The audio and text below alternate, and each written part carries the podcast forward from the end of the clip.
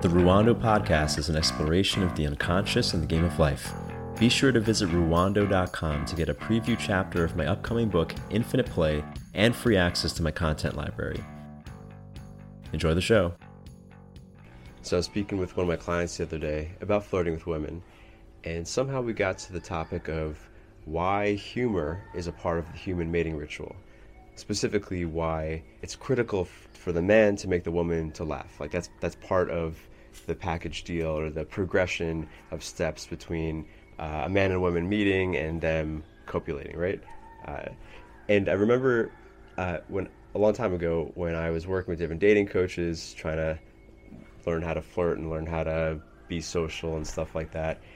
All those dating coaches, every one of those eggheads, had like their own would, would mention humor as part of their like 10 part system or whatever their system was for attraction and a lot of these guys would say oh you gotta you gotta employ humor. You gotta do humor. They'd all say it was critical. Like they would say like you have to like uh, enact humor like it was uh, a yu-gi-oh card that you played. And I, I would get that. But i you know the being the nerd that i am one i needed to understand why and no one really really understand why.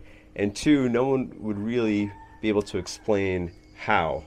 How do you, how do you be funny? I was like okay i get it that i need to be funny but like how do i do this? It was very hard for an analytical nerdy kid like me. So in this video i'm going to take a bit of a risk. I'm going to do the thing they always say should never do. I'm going to try to dissect humor.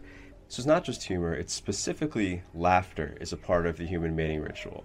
And specifically the man making the woman laugh in a male female dynamic. Now, I just want to be clear I'm not saying that women can't be funny or that women aren't funny. There's plenty of super funny women, super funny female comedians that I'm a fan of. Uh, many things women can do. There's plenty of women who could kick my ass. There's plenty of women who could do great engineering stuff. I'm not saying that, right? What I am saying is that when a woman is funny, it's great, it's nice, but it's not critical for human attraction, for male female attraction, the way it's critical for the woman to laugh at what the man says or does. And before we go into the analytical stuff, most of us, even young boys or young children who are maybe not thinking about any of this stuff, or not even thinking, obviously, in a sexual way, even for a little boy, there's something primally uh, satisfying about making a girl laugh. Something primarily satisfying specifically about making a girl that you liked laugh it's a little bit different than making someone random laugh or for a girl to make the class laugh. Like that's all great and nice. It's nice to get validation, but there's something primal uh, that most of us recognize of like when you make a pretty girl laugh or a woman laugh that you're interested in or that you like or you think highly of, it feels particularly good. Like you're doing something, I would say, like archetypally correct or like biologically correct. Like it's one step in the right direction for our genes' procreative future. And the reason for this is that laughter is, in a sense, a rehearsal of polarity. And what I mean by this is when someone laughs, when you laugh, when I laugh, if, it's a real laugh, we are temporarily going out of control. Uh, we're temporarily going out of control in the presence or simulated presence of another person. Obviously, if you're watching a Netflix special and you're laughing, it's just you on the screen. There's no one actually there, but you're laughing. You know, on some level, your primal circuits are are reacting uh, to something that someone else said, right? And when we laugh, we're literally convulsing with our body. We're literally spasming for a number of seconds in a way that feels mostly pleasurable. So this tells us two things. One, if you, on some primal level, if you really don't want to go out of control in the presence of a certain person, you're not going to laugh. Even if they say the most brilliant, funny thing. Like if you imagine you're absolutely terrified about something, some real danger, doesn't matter if the funniest comedian in the world shows up and starts telling jokes, you're not going to laugh. On the flip side, if somehow you're in a tense situation and someone is able to make you laugh, you go into relaxation mode, right? And this is something that you see a lot in um, if you've gone to comedy clubs. If there's like a weird dynamic in the room, or this this happens. I used to go to like these like uh, small rinky-dink comedy clubs, and sometimes there'd be only like three people in the audience because it's like a weird time or something. And even if the comedian was like legitimately funny, there's something about the, the room or the dynamic where like it just becomes uncomfortable to laugh. Because anytime we laugh, a power dynamic is created, which brings us to the second thing is that to laugh, you have to feel safe in the presence of the other person in some way. Now, this power dynamic can go in two directions. Uh, one is great for polarity, the other one is not. The one that's uh, the one that's not is like obviously if, if you're laughing at someone, you're not really surrendering in their presence. Uh, you're kind of like demoting them. If, obviously, if someone falls flat on their your, their face and you laugh at them, the power dynamic is that you're feeling superior to them. But on the flip side, and this is what most comedians, what most good comedians do, even self-deprecating comedians, which is which is interesting, is that in some way they get the audience to feel comfortable, in a sense, surrendering to the person on stage. Or in a regular social dynamic, if if one of your buddies can make you laugh all the time, on some level you feel safe going out of control for a few moments to his ideas, right? Now, when we bring this to the sexual dynamic, if a woman's laughing at a man's jokes, on some primal, typically preconscious level, her unconscious or subconscious is like, oh, it's cool to be out of control in his presence. And this goes both ways. If someone's going to laugh at something you said, they have to temporarily be willing to surrender in your presence or, you know, for just, just for a moment, see you as a superior. And I remember um, I grew up in New York City. Uh, there's a lot of subcultures, especially where I went to high school and middle school. And I remember, you know, I was a super nerdy kid, uh, not like particularly. I was definitely not high status in any way, but I would some. I would often interact with like these super like tough guys who were trying to be gangsters or like they're they had a thug persona, like always tough. And sometimes, just because you know, uh, I had this like nerd humor, sometimes I would get these guys to laugh and I remember in these moments where I would get like this thug kid to laugh, it was like there was this turmoil on his face for a moment where he would get upset that I made him laugh. And something they would often say is like, man, you stupid. And like he would like tr- try to be angry at me for a second while laughing, of course. And my interpretation of this is that he was upset that for a moment he had to like, we had to be peers or he had to actually, you know, surrender. I was making him go out of control for the few seconds that I made him laugh which of course threw off the dynamic that he was somehow superior to me for that moment, right? This is why uh, humor is such a powerful weapon or a powerful tool in social dynamics. Because you can't laugh to someone's cleverness without respecting them on some level. You can't laugh without being willing to surrender in their presence for one moment. And it also works the other way around. Because, like for instance, in my in my relationship, my woman laughs a lot of stuff I say, even though my ego feels very delighted by that. I can't take that as evidence of how objectively funny I am because I know she loves me. She's really into me. She thinks highly of me, and we have a dynamic where she uh, willingly goes into surrender very often uh, in, in various ways. So the fact that she laughs at most things I say doesn't really mean that I'm funny. It means that she's already willing. Like we're so well rehearsed of her surrendering that everything that I say that's mildly funny, she finds very funny and uh, you know, I, even tease her about it, right? You know, I tease myself about it sometimes. It's like it's not that I'm even that funny. It's like she's so in love with me that my stupid jokes are perceived as funny, or my stupid jokes very easily put her into this uh, out of control state where she's able to laugh. Because again, the principle here is that to laugh at someone's jokes, you have to go into surrender, which is a thing that most women want to do on some primal level as I say in all of my episodes, I, I went deep into this in the How to Get a Woman into Her Feminine episode. All of sexual dynamics come down to procreation, of course, and uh, everything woman does, whether she's testing you, whether she's laughing, whether she's not laughing at your good joke because maybe you know she's uh, for whatever reason doesn't really doesn't feel safe or really doesn't trust you or really is unwilling to surrender in your presence. So even your brilliant one liner just won't get her to laugh. You know, th- these are indicators, right? Because everything a woman does on a preconscious sexual uh, sexual level is screening to see if she can be pregnant with your child, right? If she's willing to laugh, she's willing to go out of control. It feels good to go out of control in your presence, which is what laughter does. It's a small signal, it's a very small rehearsal, maybe a one percent rehearsal of what it might be like if she's pregnant with your child and has to rely on you because obviously in the wilds, a pregnant woman is pretty helpless. She needs a strong man who she's willing, eh, who she's willing to surrender in the presence of. Humor is a rehearsal. Laughter specifically is a rehearsal of that. So now I'm going to do the riskiest thing of this episode. I'm actually going to do my best to give you some principles, principles to help you have polarizing laughter in your dynamics, in your interactions with women.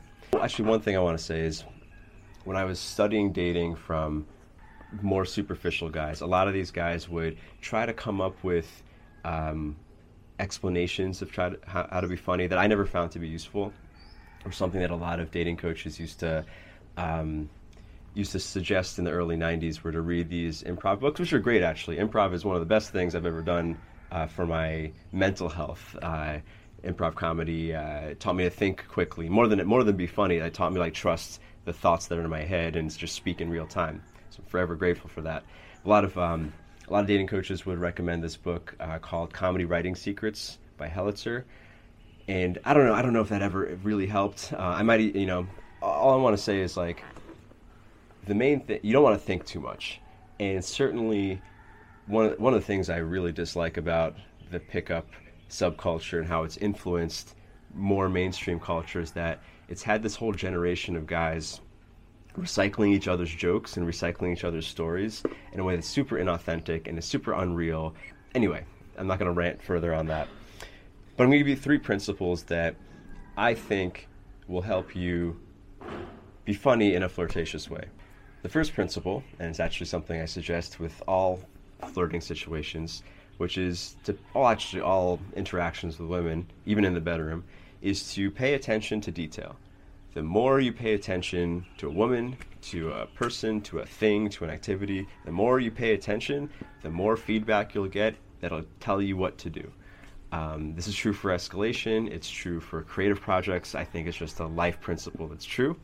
But specifically with this, when you pay attention to a woman's idiosyncrasies, the things that make her unique, right? Uh, you'll find these things that become raw material for things that can become simple jokes or simple teasings or something that could be turned into a cute moment of laughter. This is very different than memorizing jokes or just copying things that you've heard on sitcoms. Although I do think most people develop their sense of humor by consuming funny media. So if, if you're really uh, yeah, I mean, watching comedy can't hurt. Actually, watching comedy is probably the best thing you can do to just like practice that funny muscle. But in the in the moments, paying attention to detail, and uh, the most common way I probably make my woman laugh is when I'm mimicking her or teasing her on some idiosyncrasy, and she has many, or, or I notice many because I pay a lot of attention to her. And I, I even the other day I was kind of teasing her on how she always laughs and me just copying what she says. Like she'll say something, I'll mimic it, and she giggles. And I, I made fun of her for that, even right? I went a meta level of mimicry or meta level of paying attention. And I was, oh yeah, I was just like, you know, I'm just saying what you're saying, and you always laugh. And she said something which was very, uh, very wise, which is, she said, I don't know, but it makes me really feel seen by you. And that's what it is. That's that's the principle. It's like for me to tease her on these little things, to make for me to tease her on the way she says something, or her facial expression, or her inflection, or this pattern that she has. I have to pay a lot of attention to her, right? If I didn't pay a lot of attention to her, I wouldn't have, I wouldn't know what to say. I wouldn't have this detail to pay attention to.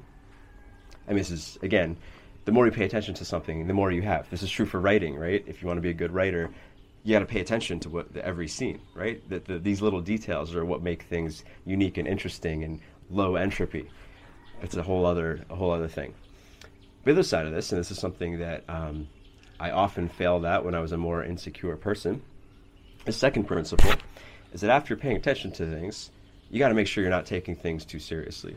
There's always a light-hearted way to present something. Very often, it's simply paying attention to a detail and then bringing it up in a in a way that is um, sub communicating. Hey, everything's okay, right?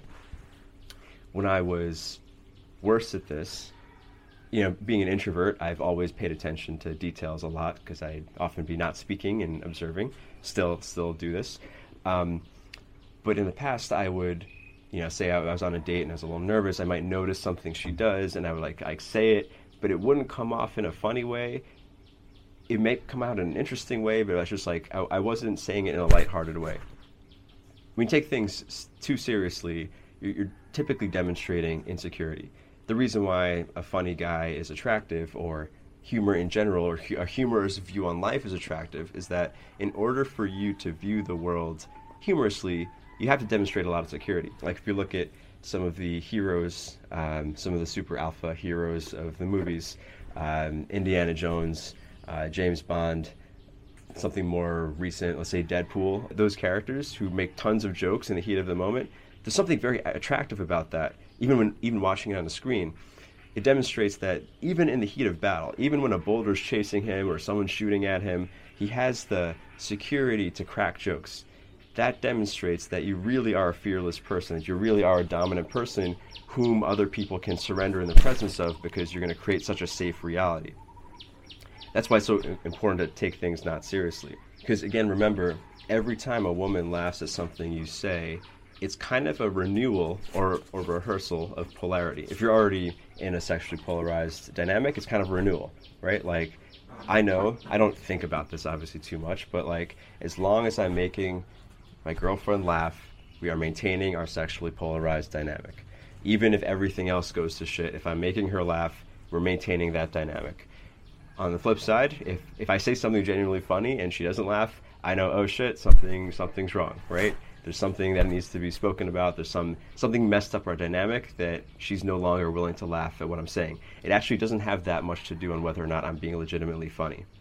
A woman's laughter is an honest signal. It's a signal that cannot be faked that she is willing to surrender in my presence. That's why it's so important. So just for for an example of this, which ties us into the third principle. And I mentioned this specific thing in the How to Get a Woman into Her Feminine episode. I often will call things out, especially if she's testing me. I'll call things out, but I'll try to put a lighthearted spin on it. And the example I gave in that episode was if um, my woman's given me some sort of power dynamics test, like she's like telling me what to do, which she, she doesn't do very often. Um, she actually asked me after that episode to make it clear that she's not always doing that because I made it sound like that in that episode. Um, but it's like sometimes she will, uh, you know, maybe she'll do something and, and it feels not right to me. You know, I'm noticing, I'm noticing the specific thing. of like this doesn't feel good, when I was a younger, insecure person, I might have like maybe gotten butthurt about it, or maybe, you know, I would try to like bring it up in a confronting way if like bringing up this detail, and it always came off as like me being insecure because like why was I complaining about this little thing? But on the flip side, it had to, it has to be addressed, right? It can't just like sweep that under the rug because on some pre-conscious level, she'll be disappointed that I didn't call her out on it. So what's the solution? As I mentioned in that episode, I call it out, but in a funny way. Like, don't tell me what to do. And then I grab her and kiss her and spank her on the butt, right? I'm still calling it out, but I'm calling it out in a very lighthearted, unserious way, which which demonstrates, it renews the polarity. It gives her an opportunity to laugh. It makes me feel good that I'm not hiding my truth. I'm calling out something that uh, needs to be called out, but I'm, I'm, I'm reasserting the reality that everything is okay. I'm okay, you're okay, we're okay, reality's okay. No one else, no one has to feel um, tense or uh, we, basically we basically can all let our guard down and laugh. That's why it's so important. Because if you want to get really nerdy for a second, the parasympathetic nervous system, which is the feed and breed nervous system, activates when things are chill. The sympathetic nervous system activates when things are when there's a dangerous situation. That's the fight or flight response. For feed and breed to happen, you really need to feel like you're not in danger, right? No woman can easily uh, go into orgasm or, or feel easily aroused, or even men. You know, if you have a psychogenic uh, issue, or you know, if you ever have trouble getting it up, or or just not feeling your mojo, it's typically because on some primal level you're not feeling safe and secure. So the sexual part of your, the reproductive system is like, well, we don't need to do this right now. Anyway, laughter is a sign uh, that everything's okay. Laughter and surrender are covariants. Laughter can promote surrender. Surrender can make laughter easier. It's this positive feedback loop if you're making your woman laugh. Which brings us to our final principle, which is the type of humor we're going for here has to be transgressive. On some level, it could be a little transgressive, but your humor needs to raise tension. I mean, this is, you know, if you want to analyze humor, all humor has to raise tension, and then the laughter is what releases it. I'm not going to try to explain that. Um, there's other books that do that. But this is the principle that matters in the how to. one of the best examples of transgressive flirtation. It's not really funny. Actually, this is not a funny example at all. But I think uh, uh in this in the movie Eyes Wide Shut with Nicole Kidman, there's a scene where she's at a party and some guy like takes her drink. He doesn't like take it like in a snatching way. Like he makes eye contact, takes her drink, and she's like, "Wow, I can't believe you're doing that." She obviously he's invading her space. Takes her drink, and I forget what the dialogue was. She, I think she said something like, "That's my drink," and he's like, "I know," or maybe there was no dialogue. I don't remember. It's been a long time, and he just like drinks the glass in front of her while looking at her. Like he totally, on some small level, violated her space, but in a way that he's remaining in connection. It just raises the heat, and there's something super flirtatious about that. And that's like, I'm bringing up this example, even though it's not laughter at all, that this is kind of the feeling that high polarity humor has to convey. Like there has to be some like slight penetration of her space, which means doing something or saying something that could be rejected if she really didn't want to surrender, right? Obviously, if you're on a first date, it's going to be very different than what you might do with your wife of 10 years, right? Obviously, with one, trust has not been established, whereas with the other, hopefully a lot of trust has been established and you can do things with each other. I mean, basically, the boundary of where the tension lies is a lot further in a long-term relationship. Hopefully, if you guys have it, uh, if you guys have had a healthy polarized relationship for a while, this kind of transgressive humor, where you're calling out something that could potentially be maybe be interpreted as mean if you weren't doing it in a very lighthearted, I'm okay, you're you're okay kind of way. It demonstrates that you aren't afraid. It demonstrates that you are willing to take responsibility for the reality. Playing it safe is just not ever sexy because, you know, that's not demonstrating that you are someone whom she could be pregnant with. Anyway, I know this was an unfunny video about humor, about laughter, but I, I did want to get down to why laughter is part of the human mating ritual and give you some practical advice on how to make women laugh or how to be a little more funny in your sexual dynamics in a way that increases polarization. If you want to learn more about this stuff, if you want to have more discussions with real guys, you should check out my group on Facebook, the Masculine Underground Forum. If you go on Facebook, just search for Masculine Underground or type into your browser forum.masculineunderground.com. We have great discussions. It's the easiest way to interact with me or ask me questions. There's also information about our live podcasts and our men's group, which is every other week. Um, and if you want to learn more about embodying your archetypal masculinity, check out my Masculine Archetype Challenge at masculinearchetypechallenge.com. Thanks for listening.